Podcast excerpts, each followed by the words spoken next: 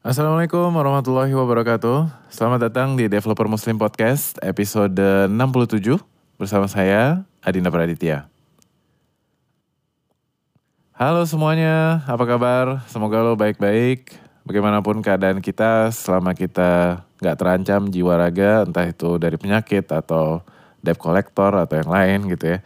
Terus juga nggak perlu pusing atau khawatir besok mau makan apa. Itu udah patut banget untuk disyukuri gue mau kasih momen sebentar untuk ngajak dan ngingetin kita semua untuk mendoakan dan memberikan bantuan untuk saudara-saudara kita yang lagi kena musibah, khususnya yang di Lombok dan baru-baru ini di Palu. Semoga mereka diberi kekuatan dan ketabahan untuk menghadapinya. Semoga keadaan mereka segera membaik. Terima kasih udah dengerin, terutama buat lo yang baru banget, baru bergabung. Podcast ini bahas seputar developer, apa yang bikin mereka produktif, berkembang, dan peduli sama lingkungan. Kalau lo dengerin dari website devmuslim.id, gue saranin untuk langganan di Apple Podcast atau Google Podcast. Ya, install dulu di Play Store atau di aplikasi podcast lainnya. Kalau nggak mau install aplikasi baru, lo bisa cek juga di Spotify, TuneIn, atau yang lain kalau aplikasinya udah terinstall di handphone lo. Cari aja developer muslim terus langganan atau dengerin dulu episode-episode yang lain kalau lo belum siap untuk dengerin suara gue tiap hari atau tiap minggu. episode kali ini gue ngobrol bareng sama sosok yang selalu belajar di sepanjang karirnya, selalu memanfaatkan momen untuk belajar apa pun yang bisa dipelajari. Bahkan terkadang belajarnya itu sampai kayak paralel gitu baik itu belajar yang hard skill yang bisa dilihat dengan kasat mata ataupun belajar yang harus dilakukan dengan pengalaman-pengalaman yang berulang-ulang gitu ya seperti ngajar, berinteraksi sama orang dan juga membantu aktif di komunitas. Gue undang beliau ini untuk bahas pengalamannya yang unik jadi peserta Apple Developer Academy Indonesia, batch yang pertama tapi karena agak panjang dan gue menemukan beberapa poin penting dari topik utamanya ini, obrolannya terpaksa harus gue pisah jadi dua bagian. Karena gue takut poin-poin yang penting ini kelewat atau sebagian dari lo lebih banyak konsen sama pengalaman beliau yang di akademi aja. Di antara poin utama yang bisa gue sampaikan sebelum lo mulai dengerin ini adalah gimana berkomunitas itu mengakselerasi proses pembelajaran beliau. Karena sebelumnya beliau sibuk belajar sendiri dengan mengandalkan sumber yang ada di internet, ya ya mengucil gitu dari dari dunia luar gitu ya. Secara pribadi ini membawa pesan buat gue sendiri yang mulai jarang menghadiri meet up langsung di daerah gue tinggal. Jadi gue berharap ini juga membawa dampak yang sama buat lo semua sebagai pengingat bahwa komunitas itu penting sebisa mungkin datang meskipun belum banyak bisa berkontribusi gitu ya tapi tetap datang dan lihat um, ya berinteraksi lah dengan sesama anggotanya gitu. Baik langsung aja dengerin obrolan gue bareng Om Robi. Selamat mendengarkan. Permisi sebelum gue lanjutin ada pesan-pesan sponsor dulu nih dengerin ya silakan mas diputar Makasih buat waktunya. Sekarang dengerin lanjutannya yuk.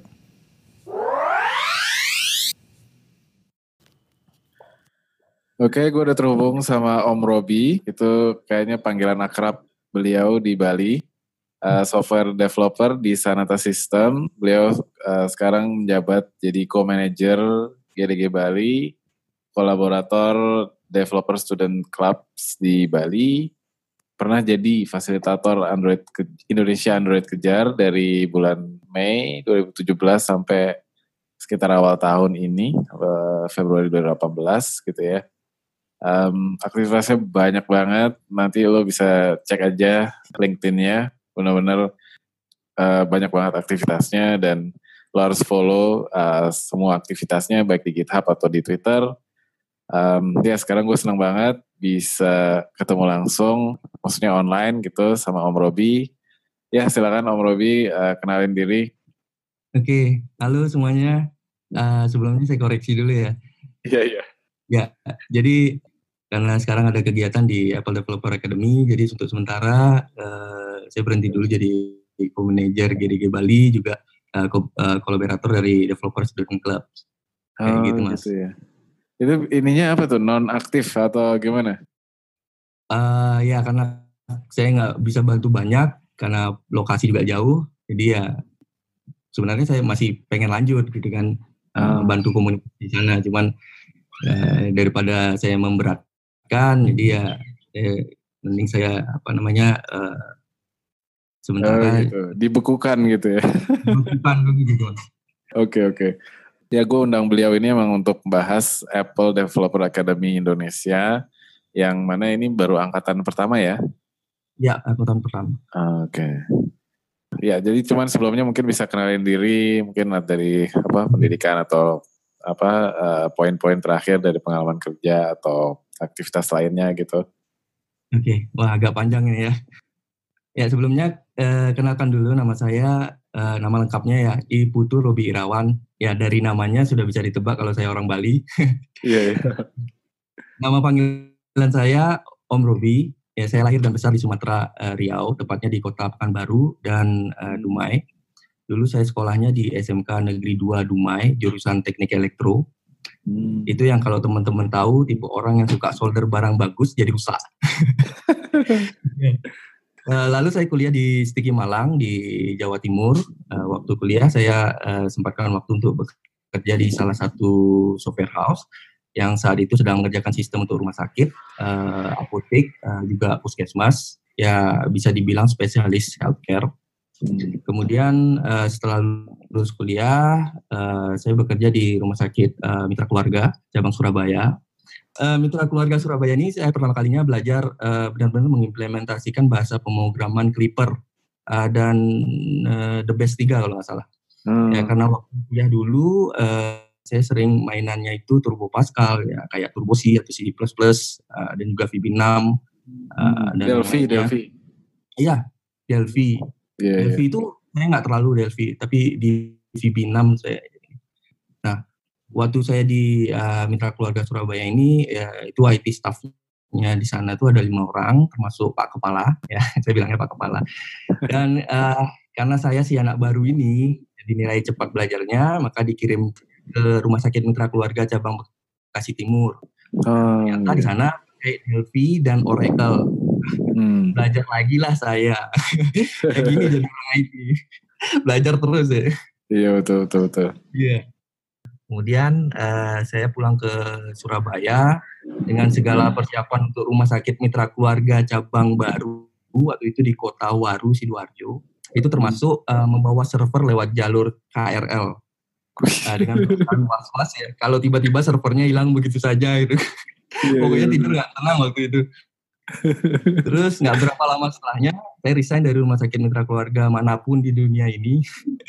Karena fokus di Bali waktu itu uh, orang tua saya masih di Sumatera dan hmm. udah mau pensiun dan uh, akan kembali lagi ke Bali. Jadi saya pengen gabung lagi dengan mereka setelah sekian lama pisah dapur ya anak kos pasti ngerti lah ya iya iya tetap dengan IT uh, coba uh, cari kerja di Bali pernah jadi IT staff di daerah Pecatu uh, daerah selatannya Pulau Bali hmm. uh, dan akhirnya mendarat lagi di rumah sakit tepatnya di rumah sakit ibu dan anak Puri Bunda di pasar sebagai uh, IT manager. Hmm.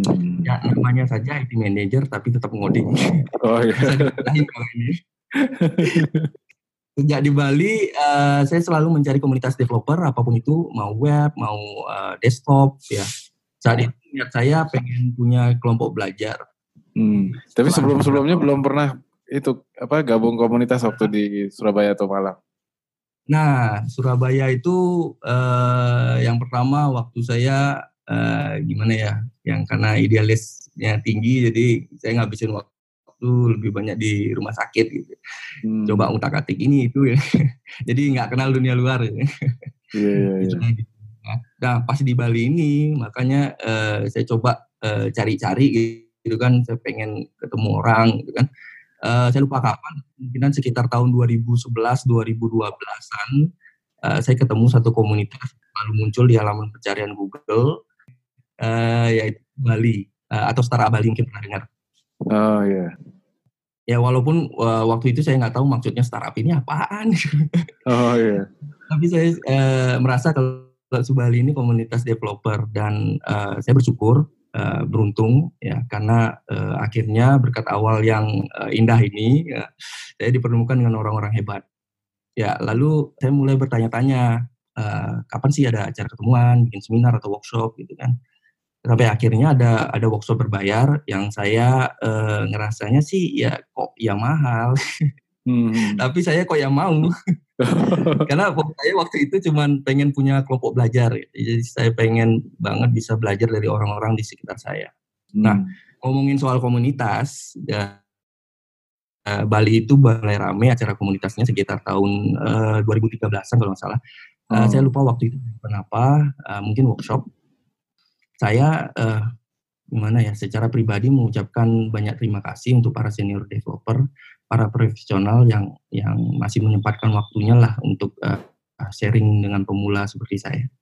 Ini keren ya sungguh sungguh. Saya salut uh, dan juga uh, co-working space ya. Karena hmm. kalau nggak ada tempatnya juga susah kan.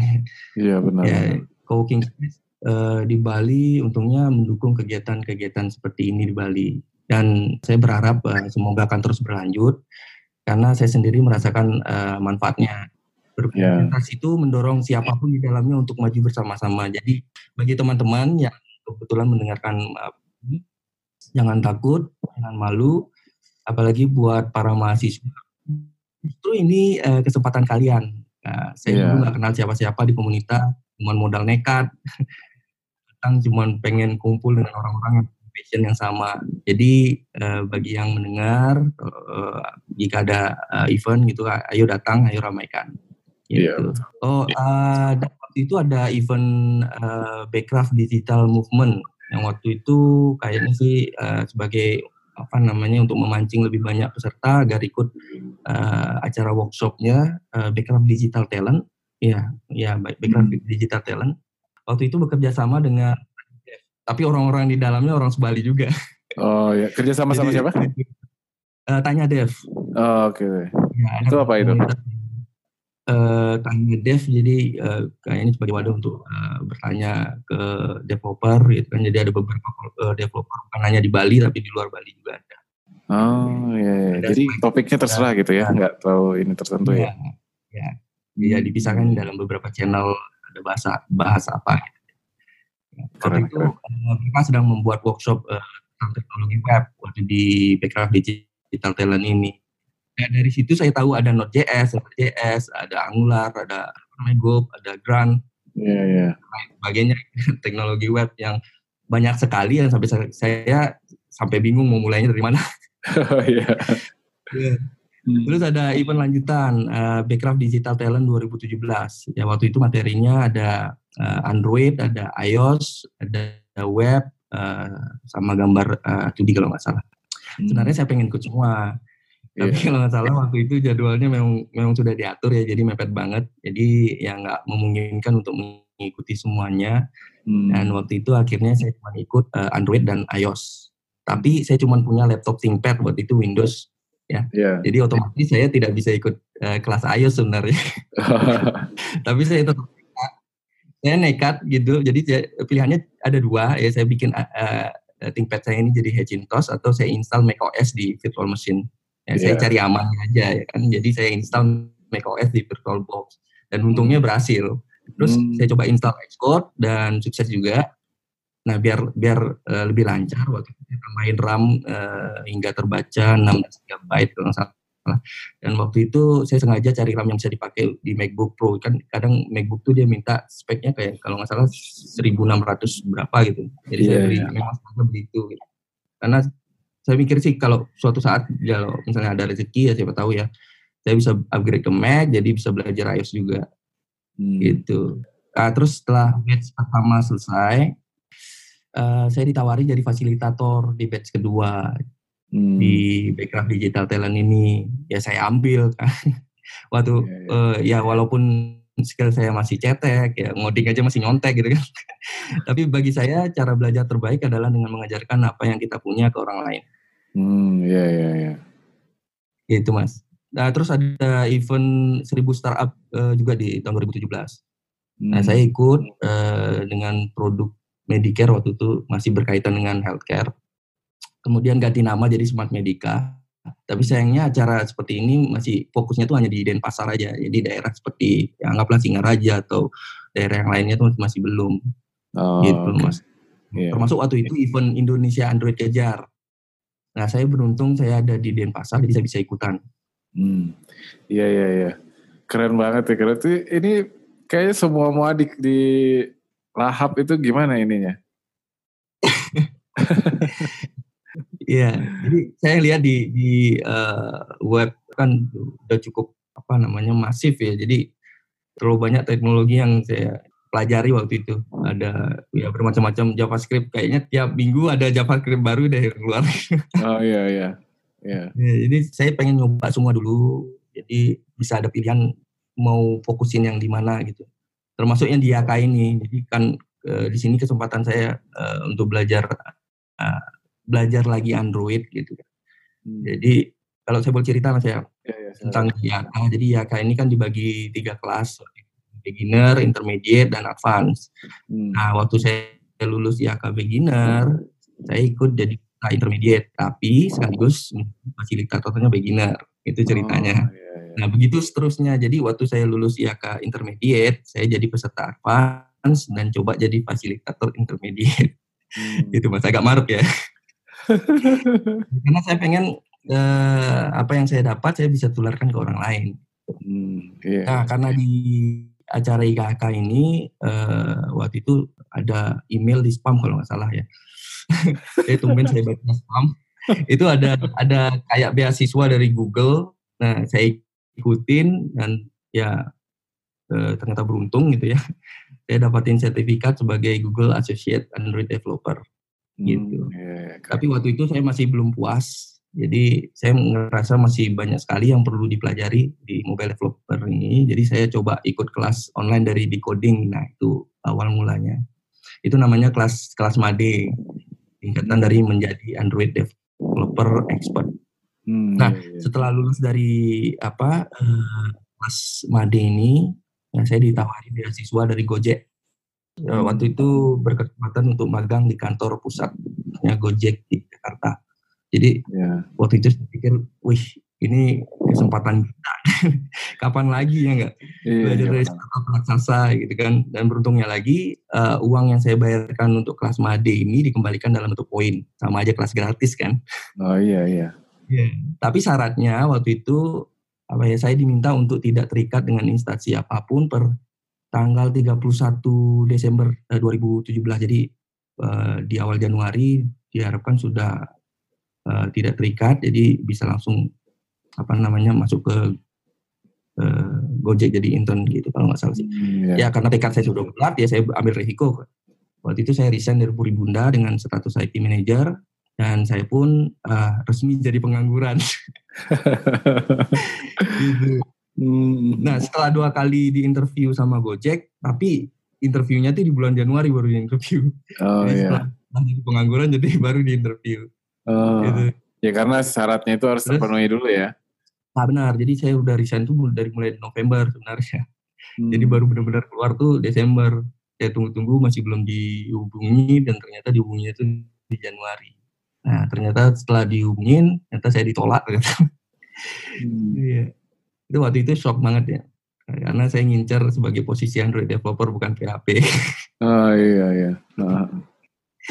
gitu. Nah tapi nggak lama setelah itu uh, saya join ke Sanata System ya software house yang spesialisasinya di bidang rumah sakit. Nah di sini oh. saya punya pengalaman lebih untuk ekspor lagi uh, tentang Android dan iOS. Hmm. Nah di sini juga saya diberikan kesempatan untuk mengikuti Apple Developer Academy di BSD uh, Tangerang selama yeah. 9 bulan. Hmm. Gitu mas. Iya yeah, yeah. Ya nih sekarang berarti udah mulai masuk ke ininya ya. Masuk ke Apple ya. Iya. Pertama itu kayak gimana ya kan kayaknya mungkin jarang orang yang udah bisa dibilang lama nggak sih belajar Android? Uh, Android sebenarnya dari saya masih di Surabaya sudah megang Android, cuman kan jalanin emulator empon-potan, jadi saya hmm. stop dulu. Jadi ya saya hmm. baru lanjut setelah uh, saya di Bali. Iya. Gitu. Gak, maksud saya itu kayak karena ya. udah lama jadi ya udah saya Android aja spesialisasinya gitu. Nah terus ketika ada uh, Apple Developer Academy ini kenapa masih masih tertarik gitu? Kayak belum menemukan uh, kayak tempat saya berada ini gitu, kesannya gitu. Kesannya mas. Jadi uh, waktu sebelum gabung dengan Sanata memang sudah ada pembicaraan serius untuk uh, develop tim. Jadi salah satunya adalah untuk expand ke iOS. Uh. Itu. Jadi waktu itu sambil mempersiapkan diri, saya coba cari informasi tentang kursus iOS. Jadi saya nggak tahu Apple Developer Academy ini sebenarnya. Jadi pikiran saya sih waktu itu kalau bisa sih tetap di Bali uh, online atau apa gitu. Sampai okay. satu saat di mana tepatnya uh, saya dapat informasi tentang Apple Developer Academy ini. Mungkin di grup Telegram, uh, grup-grup tentang iOS gitu. Uh, saya dapatnya mungkin dari sana tapi saya lupa.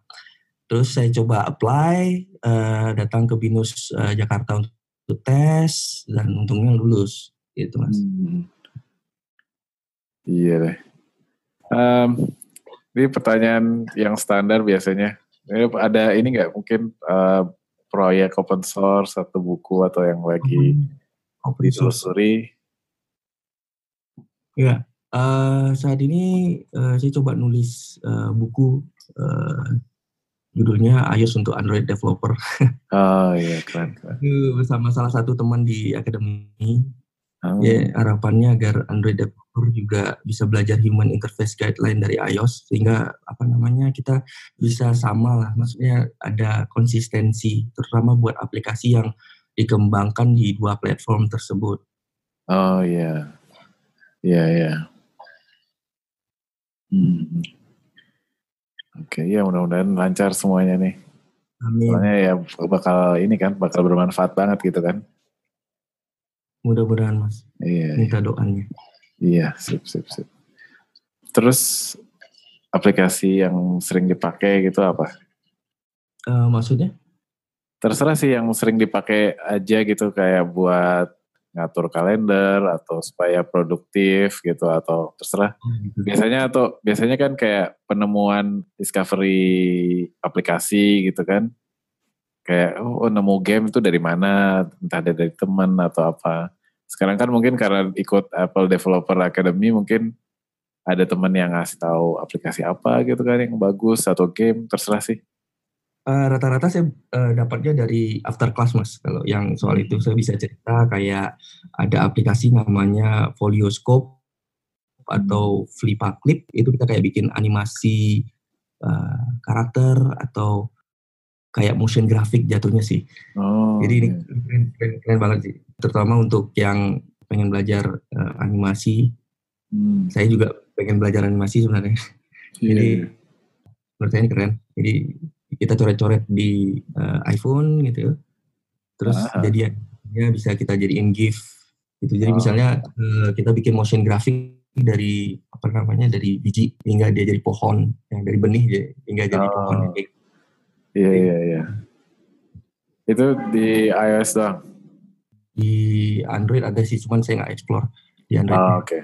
Gitu. yeah, yeah. terus uh, kayak beberapa teman uh, saya juga uh, belajar uh, banyak sih dari after class kayak uh, eh, API saya baru tahu kemarin. Karena saya backend lemah sekali. Jadi saya belajar uh, backend uh, kalau saya sih boleh menyarankan buat teman-teman yang di mobile developer jangan fokus hanya di di, di uh, apa namanya uh, mobile saja. Jadi juga mempelajari tentang backend paling tidak tahu gimana cara membuat apa namanya uh, API paling tidak. Yeah, yeah. karena yang kita tahu sih mobile developer itu sangat bergantung dengan hal itu tanpa web service kan ya mobile yeah. uh, apps hanya sebagai user, interface saja. Iya. Iya, iya. Apa aja tadi ininya? Nama aplikasinya? Di sini ada Folioscope. Mm -hmm. Yang satu lagi terakhir. Flipa Clip. Hmm, Oke. Okay. Saya pakai yang Flipa Clip ini. Jadi iseng gitu kalau misalnya nggak ada kerjaan, saya coba gambar-gambar, ih bagus ya bisa diginiin ternyata gitu. Hmm. Iya, iya, iya. keren, keren, keren. Ya explore biar nggak coding terus mas. Iya betul. biar sedikit kreatif. Kalau ngoding kan agak kaku nanti. Iya benar, benar, benar. Kayaknya otaknya beda yang kerja ya. Iya, iya, iya. Oke, terus kegiatan atau aktivitas dalam waktu dekat apa yang yang menarik gitu? Uh, yang sekarang sih masih masih di akademi, masih masih coba lagi explore karena banyak banget. Jadi ya itu saya coba fokus dan termasuk yang yang yang tadi untuk belajar Kotlin. Oh ya. Soalnya ikut apa Google developer kejar itu ya? Iya, Google developer. Google developer kejar. Oke. Okay. Gitu. Sip, sip. Oh ya, uh, sama satu lagi sebelum saya berangkat ke Jakarta kema uh, ke Apple kemarin, uh, saya sempat diinterview sama di coding juga untuk menjadi reviewer di kelasnya Made sebenarnya. Jadi tugasnya hmm. adalah review submission yang dikirimkan oleh peserta. Jadi para reviewer ini uh, yang menentukan aplikasinya itu lolos apa enggak. Hmm. Terus karena saya juga dapat uh, untuk kelas KD Kotlin uh, Android Developer Expert. Yeah. Jadi apa jadi reviewer iya, jadi yang di review juga iya. Komplit. Yeah. Komplit benar-benar. Sama kayak dulu ya, dulu jadi jadi fasilitator untuk kelas sebelumnya, sama peserta untuk kelas selanjutnya gitu ya. Iya. Hmm. Keren, keren. Hebat, hebat. Iya deh, makasih banyak nih Om, Ri, Om Robi. Iya. Iya. Kalau misalnya cari Om Robi itu ketemunya Robi Williams mulu nih. pernah ya. ngalamin gitu gak? Pernah, pernah, pernah. Jadi uh, makanya tulisannya itu digabung sebenarnya. Uh, baik, itu tadi obrolan gue bareng Om Robi, lifetime learner. Benar-benar sepanjang karirnya benar-benar belajar terus dan benar-benar luar biasa dan senang banget gue bisa ngobrol sama beliau. Insya Allah gue lanjutin di episode yang akan datang. Sengaja gue potong obrolannya pas lagi nyinggung Apple Developer Academy Indonesia. Hitung-hitung ya teaser lah gitu ya. Beneran gue bagi dua obrolannya karena takut porsi dari obrolan ini itu kurang dapat perhatian karena pengalaman di akademi itu juga benar-benar unik dan menarik gitu ya. Jadi gue pisahin episode kali ini dan gue saranin lo untuk ulang lagi dengerinnya. Mungkin bisa dapat insight-insight tertentu kalau dengerin lebih dari sekali. Semoga bermanfaat dan bisa menginspirasi kita. Jangan lupa telusuri link-link yang dibahas di episode ini Lo bisa lihat di devmuslim.id slash episode 67. Pertanyaan dan tanggapan atau yang lainnya bisa email ke gue ke devmuslimid at gmail.com atau DM gue di Twitter at devmuslimid. Gue juga ada di Anchor, anchor.fm. Jadi kalau lo mau kirim pesan suara itu juga bisa di sana. Kalau lo seneng sama podcast ini, pastikan lo berlangganan untuk dapat episode yang terbaru syukur-syukur kasih rating ya kan? Kasih komentar yang bagus. Ya itu aja lah yang gue minta. Tapi kalau lo mau lebih dari itu ya lo juga bisa ceritain ke teman-teman yang lain. Kalau ada podcast kalau lo mau lebih dari itu lagi ya email atau DM gue di Twitter. Buktikan kepedulian lo dan dukungan lo untuk podcast ini seperti yang gue singgung di awal, episode ini ada di Apple Podcast, Google Podcast, dan lain-lain. Lo juga bisa lihat pilihannya di anchor.fm slash devmuslimid. A-N-C-H-O-R titik F-M garis miring D-E-V M-U-S L-I-M-I-D. Baik, gue pamit dulu. Sampai di episode Developer Muslim Podcast berikutnya insya Allah. Wassalamualaikum warahmatullahi wabarakatuh.